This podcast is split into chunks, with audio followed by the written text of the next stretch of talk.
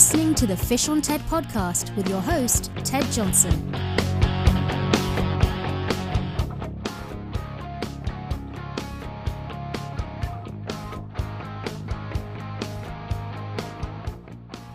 Well, hello, this is Ted Johnson with the Fish on TED podcast. I want to thank everyone for joining us today. We're recording this particular episode in the middle of February 2020, which is uh, the uh, snowy and the rainy season for a lot of us out there. And, and uh, for those that are fishing, uh, there's, I, I know there's a lot of floodwaters out there, and uh, I sure feel for you. And those that are hunting, I'm sure you're getting everything packed and ready to go for the spring and summer and fall hunts that are coming up. Um, so without further ado, I've got a really interesting guest today. Um, he fishes, he uh, fishes, he hunts, forgive me. And I'm sure he fishes around there too, because there's a ton of fishing. But he hunts one of the most incredible places in the world for big game that you can ever go to, and that's in Alaska. But without me taking any of his thunder, Rick, are you there? I'm here, Ted. Yeah. Hey, hey, Rick, how are you, man? Doing great. Doing great. Good.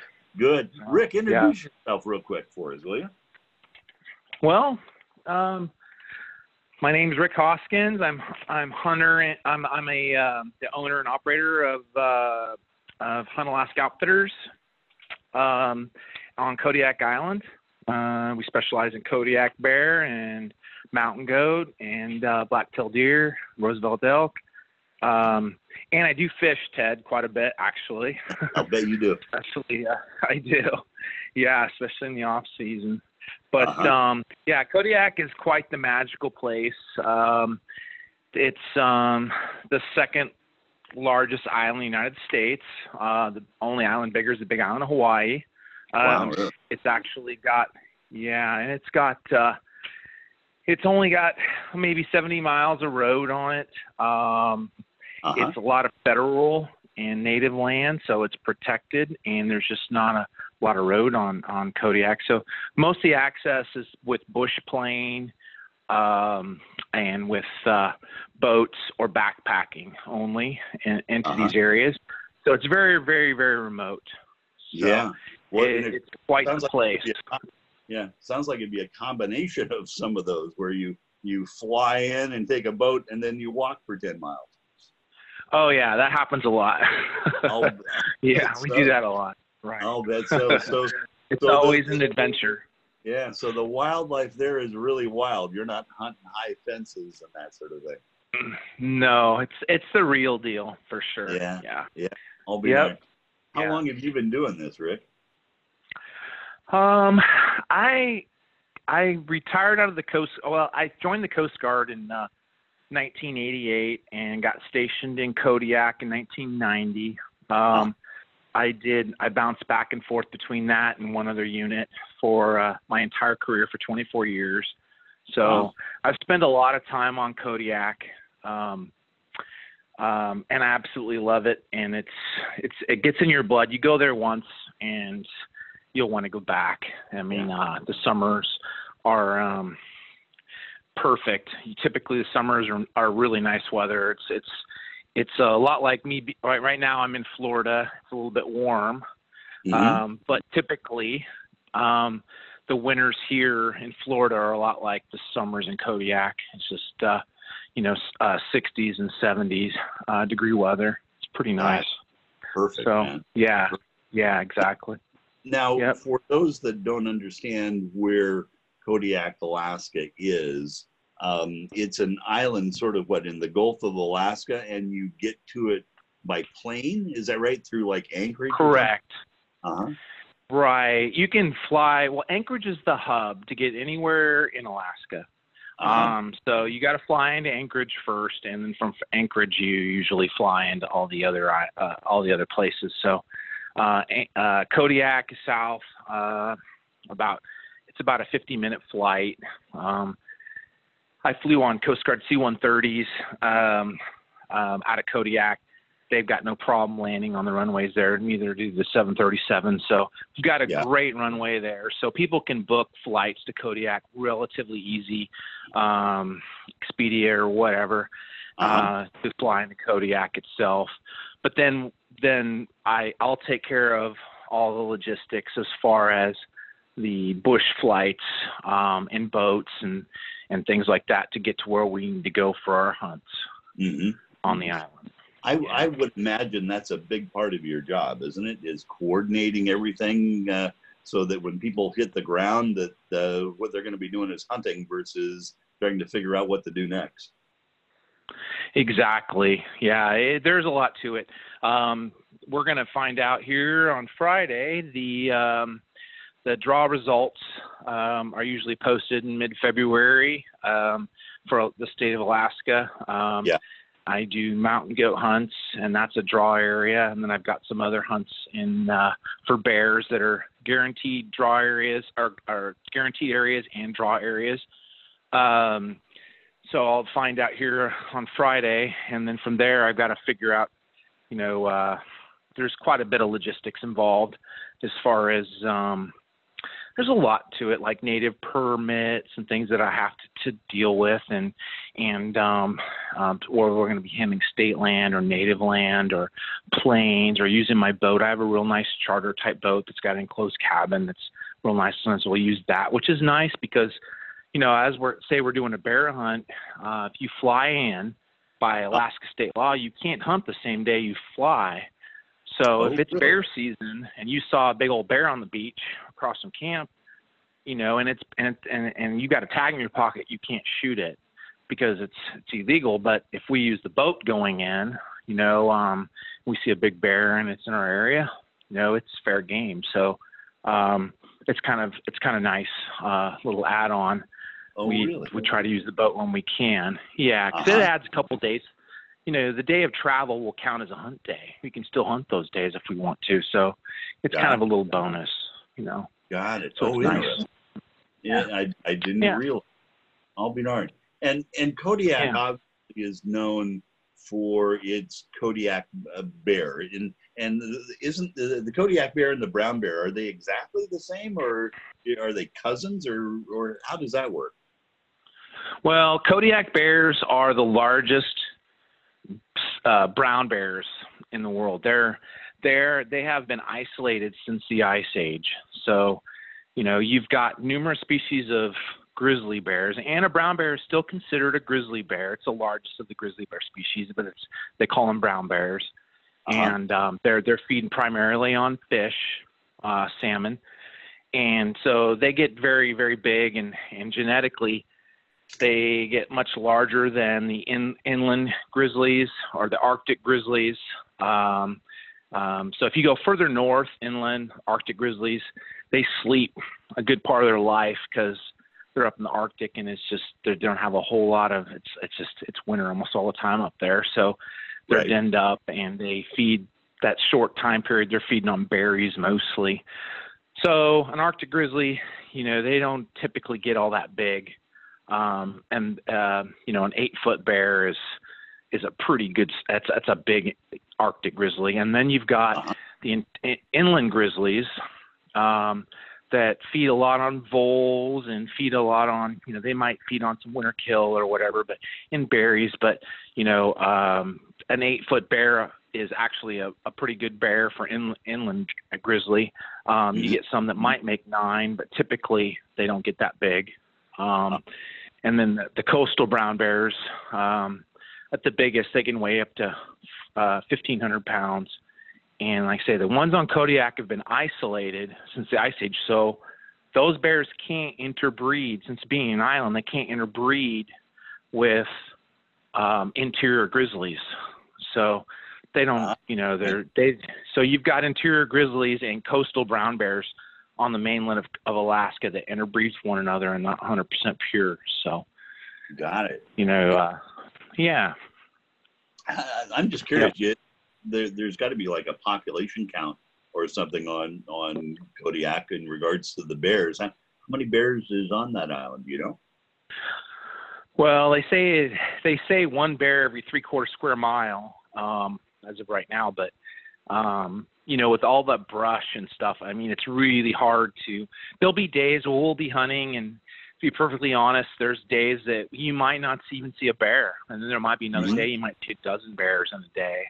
it Uh-huh. it really just it's a real hunt, and um, weather plays the biggest factor when it comes to Alaska hunting. Um, Right. You know, when you're dealing with fog and heavy rain, it's like rain going in your binos, and you and you got to constantly clean them out, and it's time that you're not in the glass. Um, it's all about it's a waiting game on, on Kodiak brown bears.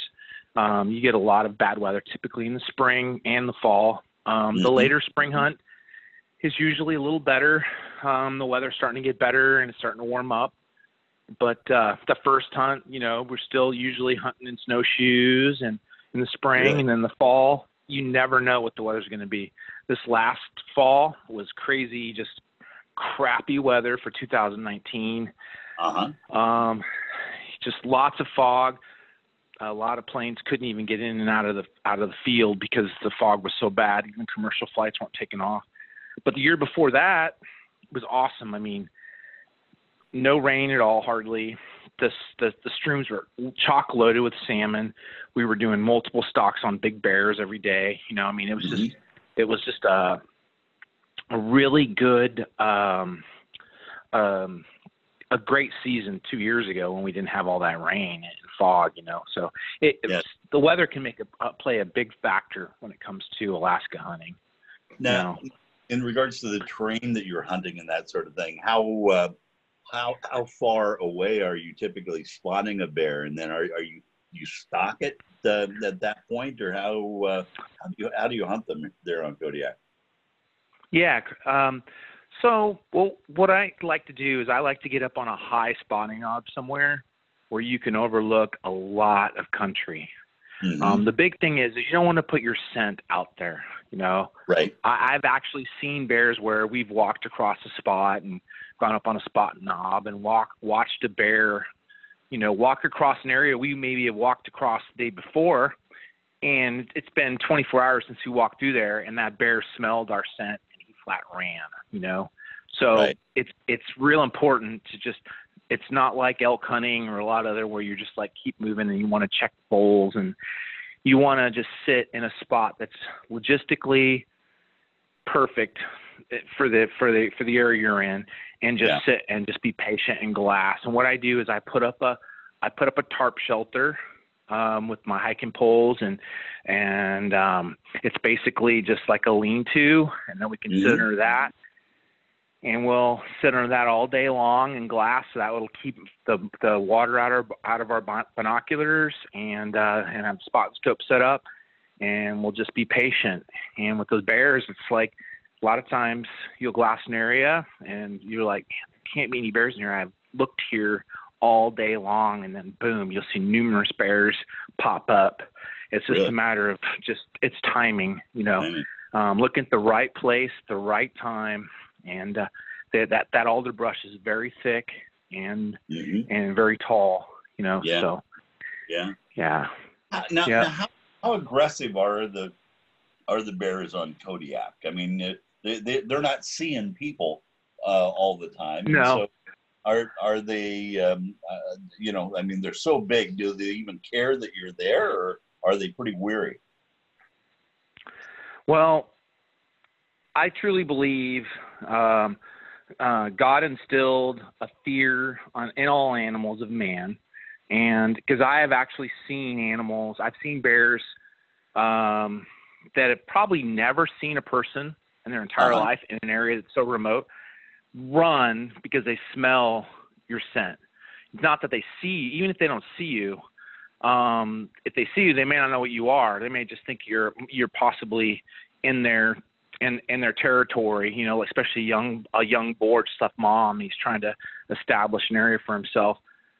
Um, I remember on one time, that's when I was I, I was working as an assistant guide for uh, another company, uh, working my way up, and we were actually going on a mount. We were mountain goat hunting, Uh huh. and we saw up up on the mountain those mountain goats stopped right near the top. And they were in a spot where we couldn't get any closer. We had to wait them out we wanted them to go over this the backside so we can go up the backside and get a shot.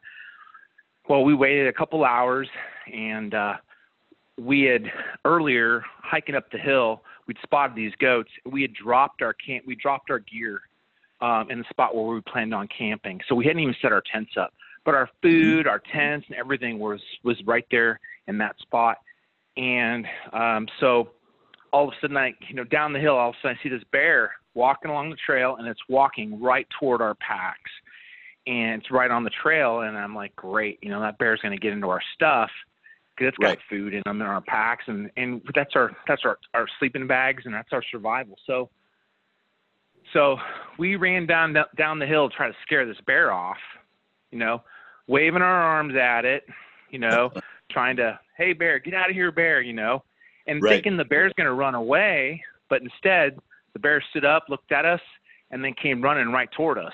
It was not Oh. what we expected Oh, and we were we were hoping it would scare us, you know, scare scare be scared away, but instead it came right at us, and um, it stopped at about 35 yards or so, and it kept it kept huffing at us and popping its teeth, bouncing up and down on its front legs, and uh, it kept getting a little closer and a little closer, and it kept challenging us. It was a young boar, about you know a little over eight foot probably, and um, so we're like talking to this thing. It's like, get out of here, bear. We don't want to shoot you, bear. Get in. You know, we're we've got goat hunters. We're trying to get goats. We don't want to be shooting a bear and having to deal with skinning out a bear for fishing game and dealing with all that because you you can't by law you can't shoot a bear and keep it. You know, you got to Right. have to, you know in a situation like that. So we ended up. I ended up picking up a couple rocks even, and I threw some rocks. I hit the bear in the butt with a couple rocks, and the bear still started getting a little bit closer kept popping his teeth and now he's at like you know 20 yards and i was just like and but the thing is you know if you spend enough time with bears you know bear behavior he's you know he's challenging us but he, there's a chance he might charge but it, he acted more like you know he was just more like bl- he was more bluffing it seemed like but you just never know i mean Right. um they've got personalities just like people you know Mhm. so anyway, the wind was wrong, and so he couldn't smell us, but he could see us Oh. just fine. So we so we tried to get into the wind, but he couldn't smell us. So anyway, the lead guide threw his hat at him, and when he threw the hat threw the hat at him, we backed off, and the bear smelled the hat, and when he smelled the hat, he woofed really loud. He spun and he took off running like he was stung by a bee. Really? I mean, he'd never seen a person before. He never knew. He didn't know what we were by being that close to us, but he knew we were bad. You know, by just the smell of Yeah. us. So, Yeah. so bears got personalities, and uh, you know, there are some that are that are a little bit more ornery, but typically you don't have to worry about them too much unless you get between a sow and cubs, you get between Mhm. them and their food, or maybe one that's sleeping and you step on top of them and he's you know sound asleep and you startle him. You know, just like if you were sleeping in your house on your living room, if someone broke into your house was looking over the top of him of you, you'd probably take a swing at swing at him. The bear do the same thing. You know, it's just that- that more out of fear than anything else. Is people will step on a bear? Well, they live in that. They're in that alder brush, you know, and Oh, what they'll yeah. do is they'll dig. They what they do is they dig. They dig usually dig a hole in the brush, and they lay in that hole, and so it's very difficult to see them. I mean, I have a ton of bear stories and uh, examples of that, but I don't really have the time to tell them. But but they're they're very um, you know, when they're if they're sleeping hard, you know, you could possibly walk up on one and not and and, and that bear not know you're there until last minute, and then he may charge you. You know, just Ah. because he's he's more afraid for his life. You know, but Right, right. typically bears um still have a fear of man but Mhm. scent our scent they go by their noses more than anything else much Ah, more than their vision yeah Okay. so Okay.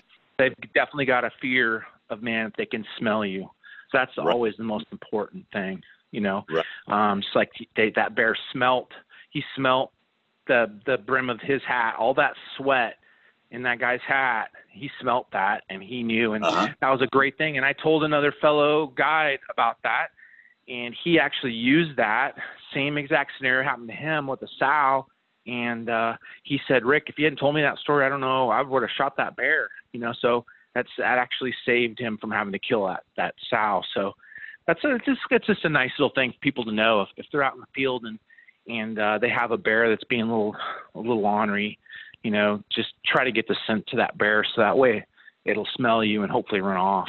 You know. Well, I, I think I think if I had a bear false charging me and that was getting within 20 yards like that, he'd already smell me. If you know what I mean. right. Scare the heck yeah. out of me. Well, Kodiak Island's got some pretty good winds, so you know it Yeah. is an island out in the middle of the ocean. So, you know, if the wind's blowing the wrong way, you know, Yeah. it's that bear's not going to smell you. You know. Yeah. yeah. But uh, yeah. So Yep. what, what what is a typical hunt? Is somebody wants to come in and and and hunt bear with you? Is it you know what is it a week long process? Longer than that? To, It's uh, actually it's a 12 day hunt. Um, I, and I don't. Um, and the day going in, the day going out doesn't count. So it's really Right. two weeks. Um, but usually, if a guy gets a bear early, um, we we'll usually fly out early just just because we want to ensure that that hide is stays in good shape and we Right. don't have to worry about any kind of slippage or anything like that and and uh, preserve the trophy and um and we also have to get it sealed by fishing game um by Mhm. law go to fishing game and they'll pull a tooth little tooth on the back and you know they'll send a, they'll let them know what the age of the bear is and uh it usually takes about a year or so and pull some hair and get some DNA and um Cool. this last season the last bear we just shot it was kind of interesting you don't don't get these every day um it was actually a bear that had been tranquilized by fishing game and it had some tattoos in its lips really? so when we were skinning it, we noticed it had some some numbers in its lips, you know, um, and uh, that had been tattooed, and it, it at one time had a collar on, and it was really good. Uh, we got to actually see where that bear. Uh, he showed us. Uh, the biologist there at Fishing Game showed us where that bear had actually been. You know, where he spent his spring and where he spent his fall, and the whole travel patterns. You know, before he lost a the collar that was on him at one time. We, he didn't No have kidding. a collar on him when we shot him, but he, they had put a collar on him when they tranquilized him a couple of years before. So Right. it was very, very interesting. You don't see that too often. Usually, Yeah, you don't get bears that are that have been uh, uh, tranquilized by fishing game, but um, Yeah. but Well, it's a, it- it's a big industry. You Yeah. Oh yeah. Well, with a 14 day trip uh, uh, um, range that, that you do, you are how, how many bears um, are you hunting in a year then? Well, you know, to be honest, I'm I've got a military retirement coming in. I'm doing what I love. I'm Uh-huh. absolutely passionate about. This is so I could definitely be a lot bigger if I wanted to be, but Yeah. um, I only do six hunts a year, um, Uh-huh. four in the spring and two in the fall, and I guide most of them um, myself. And um, and um, but uh, just because I love being out in the field and I love what I do, you know. Oh yeah. So um so I'm I'm relatively small. I book up fairly fast only because I'm not I'm I'm I'm small and I like to be that way. I customize my hunts toward my clients. Yeah. Um some guys want to stay in a lodge, some guys might want to stay, you know, do backpack hunts or or whatever and um I'll totally accommodate. You know, I just have to know what guys want and uh beforehand and and uh that's what we do. Oh, that's you cool. uh, now, now yeah. there's other there's other things to hunt on Kodiak. I mean, we're familiar is. also with the, with the Sitka deer, uh, or or there is Mhm. the island. But then you were mentioning there's goat hunting, and is there anything else to, hunt also on Kodiak? Yeah, there's there's um, mountain goats. Uh, the mountain goats on Kodiak have flourished. Um, my areas are draw areas. They're high demand draw areas, but a lot of guys uh, like to put in with me only because I what we do is we'll they'll we'll commit to a price of that year, and if it takes them three years to draw, you know prices always go up on everything. They get that year, they get the price that we that we agreed on, and cool. uh, so it's it's a, just like this last season. I had uh, two guys, uh, actually three guys that had been putting in for four years. That was the longest I've had anybody put in, Um, but four years and they drew and they, you know, as far as they were concerned, I mean, they got a steal on their hunt because the prices had gone up quite a bit in the last four years. So Yeah. it's kind of nice, you know, and I take care of all the paperwork and to date, you know, knock on wood, I've had 100% success on the on the on the mountain goat hunts. But you know, a lot depends on weather. A lot depends on the guy's shape the guys are in. You know, the guys are definitely afraid of heights. That might not hurt. That might hurt the hunt a little bit. You know, Mhm. um, but uh, I can only do what my hunter can do. You know, Yeah. and that's a that's a thing. You know, Well, you so I tell guys try to be in the best shape they can be. Yeah, you're you're hunting in areas that's going to take some level of, of physical fitness, aren't you? Sure, and it's that way with the with the bear hunts too. You know, I mean, honestly, any Alaska hunts, I don't care what hunts you're doing, Mhm. um, unless you're shooting something from a from a boat, which is you know that's that's filling the freezer. Um, but Right. it's um, um, if is it's it it takes some physical fitness. You know, you need to make sure you're in decent shape. Whether it be bear hunts, whether it be deer hunts, whether it be um, mountain goat hunts, or elk hunts. There's they're all they're all uh, guys need to try to be in the best physical shape they can possibly be in. And Yeah. I've had guys that have been, you know, in, in their 70s that have gotten mountain goats with me. It's just we might be a little slower, might take us a little more time to get in there, but you know, it's a seven day hunt, and we just will do what we got to do, and just and all we need is a couple good days. Um, the areas are really good. It's got good goat numbers, and Mhm. uh, everyone so far has been successful. So Wow, that's Yeah. great. Now, now you had also mentioned there that you hunt elk on on Kodiak. Yeah, the elk. Um, we have some draw areas that are phenomenal, but it's very difficult to draw a tag. I mean, it doesn't hurt to put in the way the Alaska uh, the Alaska draw system is. It's all random. There are is no point system like a lot of the hunts out west. So Mhm. you've got just as good a chance as anybody else. But, you know, it's still not a ton of tags out there. But if you do Right. draw a tag, it's a phenomenal hunt. I mean, it's like the best time to hunt bulls. Um, we'll see a lot of big bulls, and uh, your odds of killing a big bull are really good. You know, uh, for Roosevelt, Right. they're they they they may not get quite as big as some of the ones on um, in Canada, um, but but they're still um, great representatives of the species or better. You know, I mean, you know, it's nice six buys, um, um, heavy, huge mass. It can weigh up to 1,300 pounds. They're some of the largest animals uh, as far as elk, largest there is. Um, Mhm. the Roosevelts get huge. You know, Yeah. it's a lot of work packing them out. a And- lot of work. the- Yeah, the the state of Alaska allows you to uh, take that that meat home with you. Also, is that right? sure. Yep. Yeah. Yeah, it's relatively easy to take the meat back. Um, it's just like going fishing in Alaska. Um, just about everyone sells fish boxes, uh, Right. 50 and 80 pound fish boxes. Um, and there's plenty of places to freeze meat. Mhm. So, you know, usually just bone them out and put them in fish boxes and get them into freezers, and then you just put them on your on the plane with you and take them home. And you can either take them to a butcher or do it yourself, whatever you want to do. You know, Yeah. yeah, it's pretty Yeah. easy. Yeah, the reason I asked that, I, I work with people uh, pr- primarily internationally, and they'll let Uh-huh. come in, you know, non-nationals come in and, and hunt big game, but they don't let them take anything out. You know, you can go in for the thrill of the hunt and, and grab your photo, Right. but then everything stays in country at that point, and so Right. uh, that's a little disappointing, I would think. It is. Yeah. Yeah. Yeah. I'll, It is. I'll be done. So, so, so Yep. personally, if you had one hunt to do on Kodiak, and that was going to be it, this was going to be the the creme de la creme, and then uh, Rick hangs up his rifle. What what would you hunt? In Kodiak, um, well, I mean, truthfully, you know, of course, I could say bear hunts because I make more money, but but I'm not going to say that because I'm being truthful.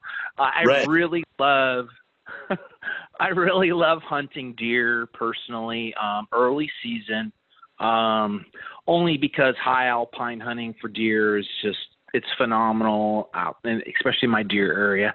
It Uh-huh. there's you'll see so usually so many deer um and it's just just it's just a you know that time of year the weather's good everything's green it's so beautiful it's a good time for people to go fishing and everything else and beach combing and um you know i love all hunting i don't care what it is but i take a week off for myself every year um to hunt deer i could do in- something else but i love the Sitka blacktail the meat is Uh-huh. phenomenal Yes, doesn't it is. get any better.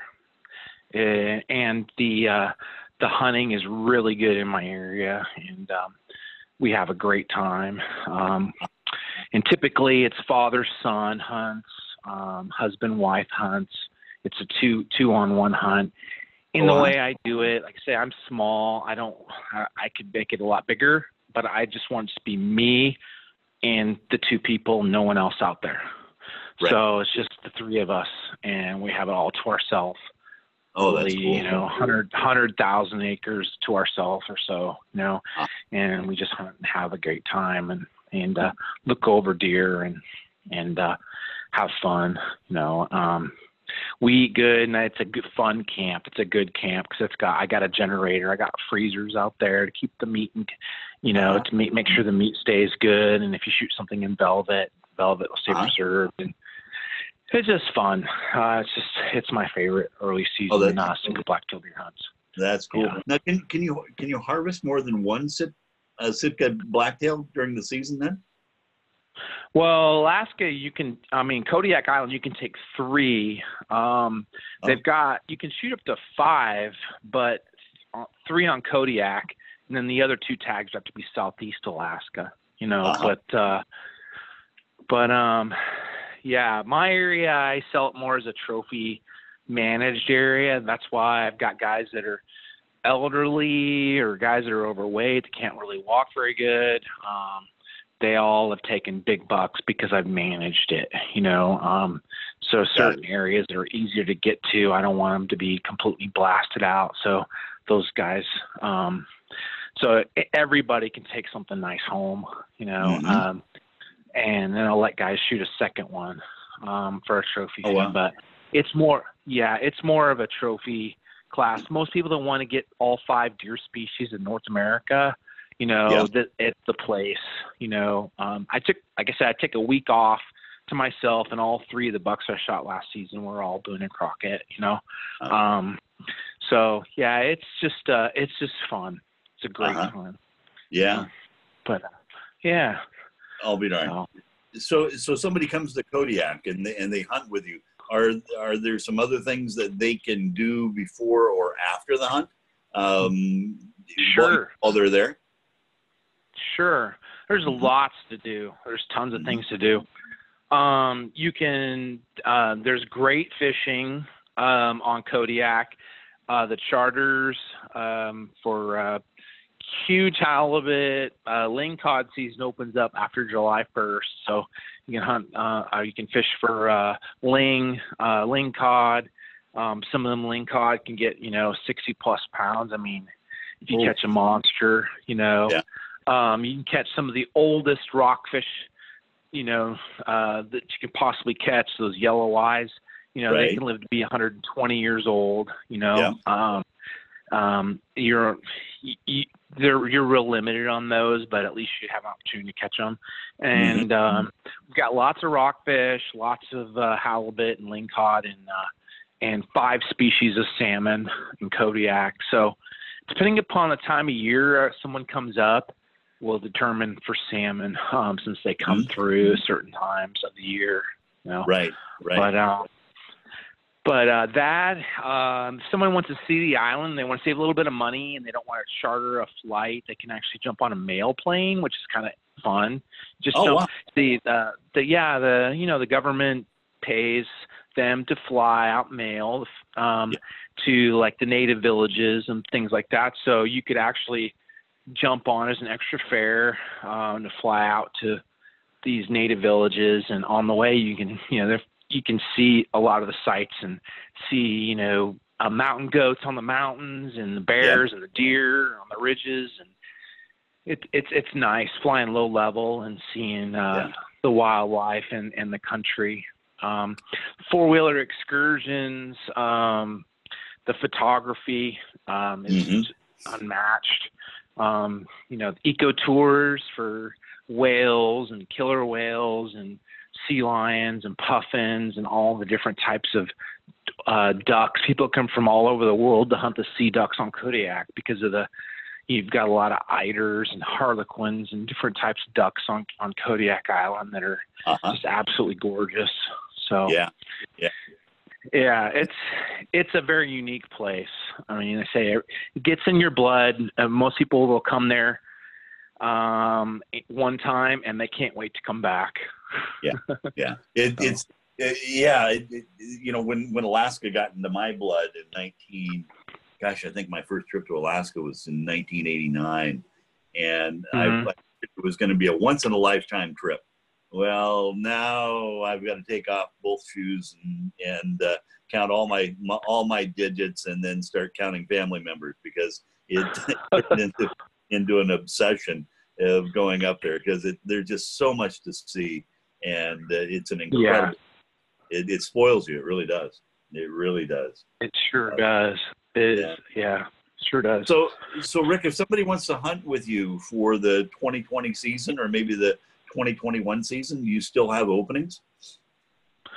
Um, I am booked up for the 2020. Um, and like I said, since I'm relatively small and I like to keep it that way, um, I I do book up fairly fast. Um, so I've got a couple openings left for next year, but I'm for the most part, you know, um, it's it's good for people to contact me as soon as possible if they're interested interested in a hunt. And um, if, like I said, if they want to do a mountain goat hunt, it's very easy. I take care of all the paperwork. All they got to do is send me two forms. I'll email it to them. They send me the two forms, um, and I'll c- call them in November and say, "Hey, are you still willing to put in? Do you still want to put in for mountain goat hunt? If they do, then I'll go ahead and I'll go ahead and put them in. Mm-hmm. Um, it ends up costing them 190 bucks, uh, 160 for a non-resident hunting license, and 30 dollars for the for the uh, state application fees. I don't take anything up. I don't. I'm not paid for anything until a guy draws a tag, and then I'll take a, uh, a good faith deposit on on the mountain goat hunts, a uh-huh. small good faith deposit, and then um, so then in February we'll find out who draws permits. So oh, okay. other than that, like the deer hunts are over the counter. You don't have to draw. Really? The bear hunts, yeah, and the bear hunts. If a guy wants to do a bear hunt with me, what we do is I do have draw areas, but I also have guarantee areas. So what we'll do, the draw areas are very very limited, and I and most guys charge a ton of money for those areas. Um, I don't. I only charge what I would charge for the over the counter area. So if a guy does draw, I mean, the way I look at, it, I love to hunt. I love to be out there. I love to see. I love to be a part of someone's hunt, and mm-hmm. to be. Um, to me, it's a blessing to be a part of that because a lot of people say it's a one t- once in a lifetime experience. I get to be a part of that. I mean, that's that's pretty awesome. So, um, so I'll put the guy in. If the guy does, if the guy draws, we'll do the draw area. It costs me a little more to put it on, but that's okay and mm-hmm. and then if he doesn't draw, we'll do the over the counter area. So it's a committed hunt no matter what for bears. Mm-hmm. So, um, and then uh, but the mountain goats are the only one that's you know it's kind of in the air until we know whether or not a guy draws a permit or not. Oh, so, got it. Or the elk, the draw area for the elk. I do have a registration over the counter elk hunt also that I can offer. But oh, um, okay. that hunt yeah, that hunt is one of those hunts that what I like to do. Um, that area, it's a there's a draw area also in that area, and that happens first. It pushes the animals into very thick cover, and it's you can't call them in or anything like that because it's uh-huh. not the right time of season. So Right. it makes it a lot more difficult. So what I normally do is if a guy does a bear hunt with me and he wants to maybe hunt a Roosevelt elk, um, what we'll do is we'll hunt that area for bear, and Mm-hmm. and then and then if we see a big bull like this last season that we actually took a bull in on a bear hunt. Um, Oh, really? Then yeah, so then I'll just charge just a trophy fee for a bull elk, which is cheaper than a bull elk Roosevelt bull elk hunt. So Right. it's it's kind of a it's just all they got to make sure is they got a tag. They don't have to pull the trigger. I'm not charging anything unless they pull the trigger on a on a bull. You know, Mhm. if they do, then we'll have to spend the next three four days packing it out. Yeah. no, Yeah. no. Your next I, I, Pretty well booked at that point. yeah, yeah. I always have packers that I employ and uh, help with all that stuff, so we can Uh-huh. continue to hunt bears and stuff too. So Wow. you know, we make it work. wow. Yeah. Well, it, it sounds like because of all of the things that you have to coordinate, the best thing that someone could do would be to call you and just say, "Hey, Rick, have a conversation. You know, this is what I'd like to do, and this is the experience I'd like to have. You know, what do you suggest at that point? And then compare calendars and opportunities, and and see if you could fit somebody, um, you know, w- in with what they wanted to do.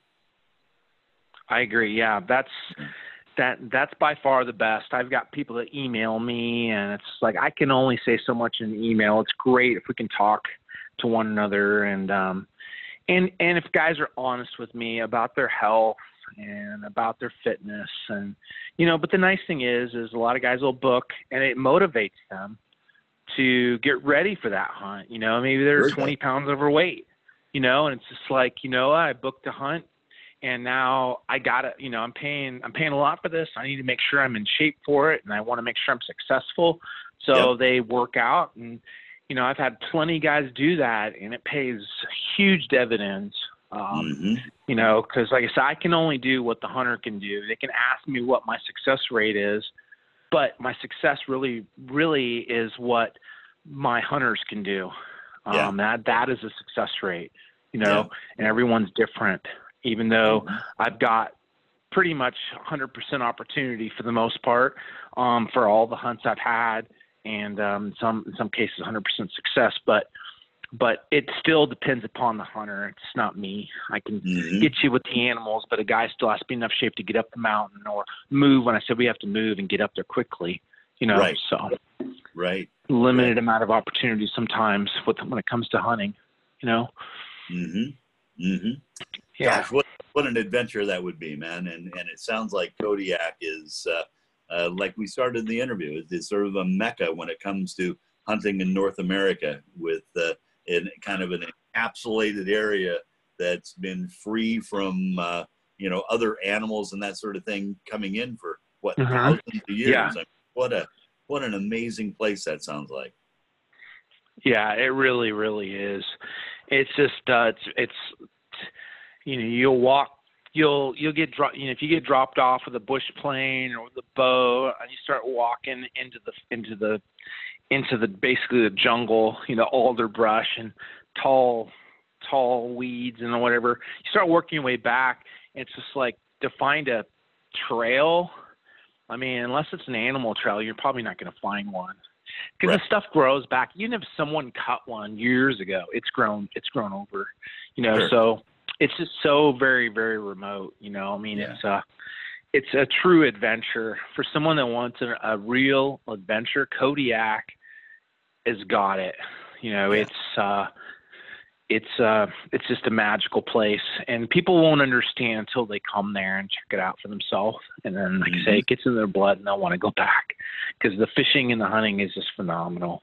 Yeah. You know, Yeah, and and so like and like we we've said throughout this uh, interview is that you know the earlier in life that you can take a hunt like that, you know the the more that you can do, and there's so many people that I know that that you know after I retire, after I'm 67 or whatever the government now lets you retire at that whatever Yeah. that is. and then you know that's when I'm going to go do my Alaska hunt and then they get to that age and they have some sort of you know uh, affliction that has hit them you know whether it's a heart condition or diabetes or whatever, and they never make that hunt, you know. And Right. so, um, granted, there are places you know that that people can go that are uh, less stressful, you know, on them than that, but they don't get to see Kodiak. I mean, holy smokes! Right. It um, you Yeah. know, it, it, it, you know, making this a a um, you know a priority and getting this you know this type of hunt booked earlier in your life is um, is advisable, I would think. Yes. Yeah. And and I and too that's you know that's a selling point for a lot of the guys too. Like I was saying with the goats, I've got guys that have booked bear hunts with me, you know, three years away, and um and they're getting this year's price, but they're booked and at least they know it's going to happen. I've got Yeah. a guy that's 72 that's booked for a bear hunt and he's going to be going next year. So I mean, it's just like, you know, um, it's at least he committed. He's been telling me he want. I, I always talk to him at the sports show, and he's always like, "Yeah, I need to do that. I need to do that." But finally, you know, he committed last year, and it's starting to. It's uh, it's all coming together now for him, and um, Uh-huh. so, um, yeah, it's important because you never know. You know, every day is a blessing, and is. um, for guys that you know that that want to do a more um, physical hunt, they they need to. Um, it's better to do it earlier than later, you know. Um, and it's also it might give them a little motivation to uh, get themselves into some shape and and be more mentally and physically prepared for it too. You know. Exactly. So Exactly. Yeah. Well, Yeah. well, Rick, how do people get a hold of you? What's your telephone number um, and and email address so that if somebody Okay. um, uh, wants to get a hold of you, how do they do it? Okay. Well, Hunt Alaska Outfitters. HuntAlaskaOutfitters.com is my website. Uh huh. and hunt, uh, hunt Alaska Outfitters at gmail.com is my website. Got Phone it. number is 907 654 7484. Mm-hmm. And I love talking about hunting, so give me a call and we'll. I might. You may not get off the phone. they're, terri- they're terrific. Well, and, and people have to understand if they're going to call you in the spring of the year and in the fall of the year, you may be on one of your 14 day hunts. And so you have to be a little bit patient That's true. in the middle of the season. So, uh, That's true. the in the winter time while uh, you're tending to things under palm trees this is probably a, a good time to call along with the middle of summer i would imagine That's true. It's always a better time. But typically in between hunts, you know, I'll check my emails, my phone calls, and I try to get back to people as soon as I possibly can. Um, Mhm. It's amazing how many guides out there don't return calls.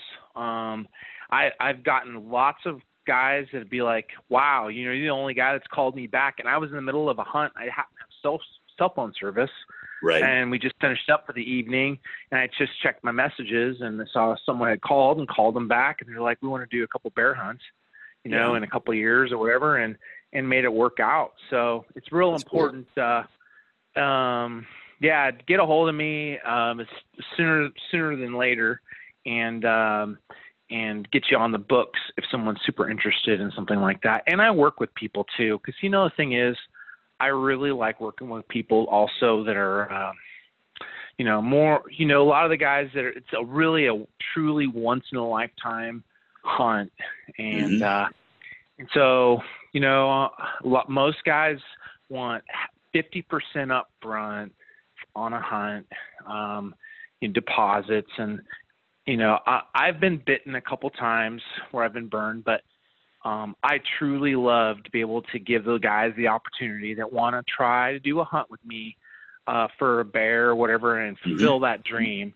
You know, if they've got to make payments or whatever over the next coast of the next few years or whatever, we'll make it work. You know, that's does cool I won't I don't require 50% up front. We'll just make it work. We'll make it happen. Mhm. You know, Mhm. so so you know I try to because I know I'm I'm a hunter myself and and I would appreciate something like that you know because it's That- the only way it would be feasible for me you know? Yeah. So yeah. That's cool. That is cool. Well rick thank you so much for taking time out of your uh, your schedule to, to chat with us. Uh, we wish you the best. God bless you in, in all your endeavors out there. And uh, um, we're uh, we're looking forward to hearing more stories in the future. All right. Thank you, Ted. Okay. Take care. Thank you. All right.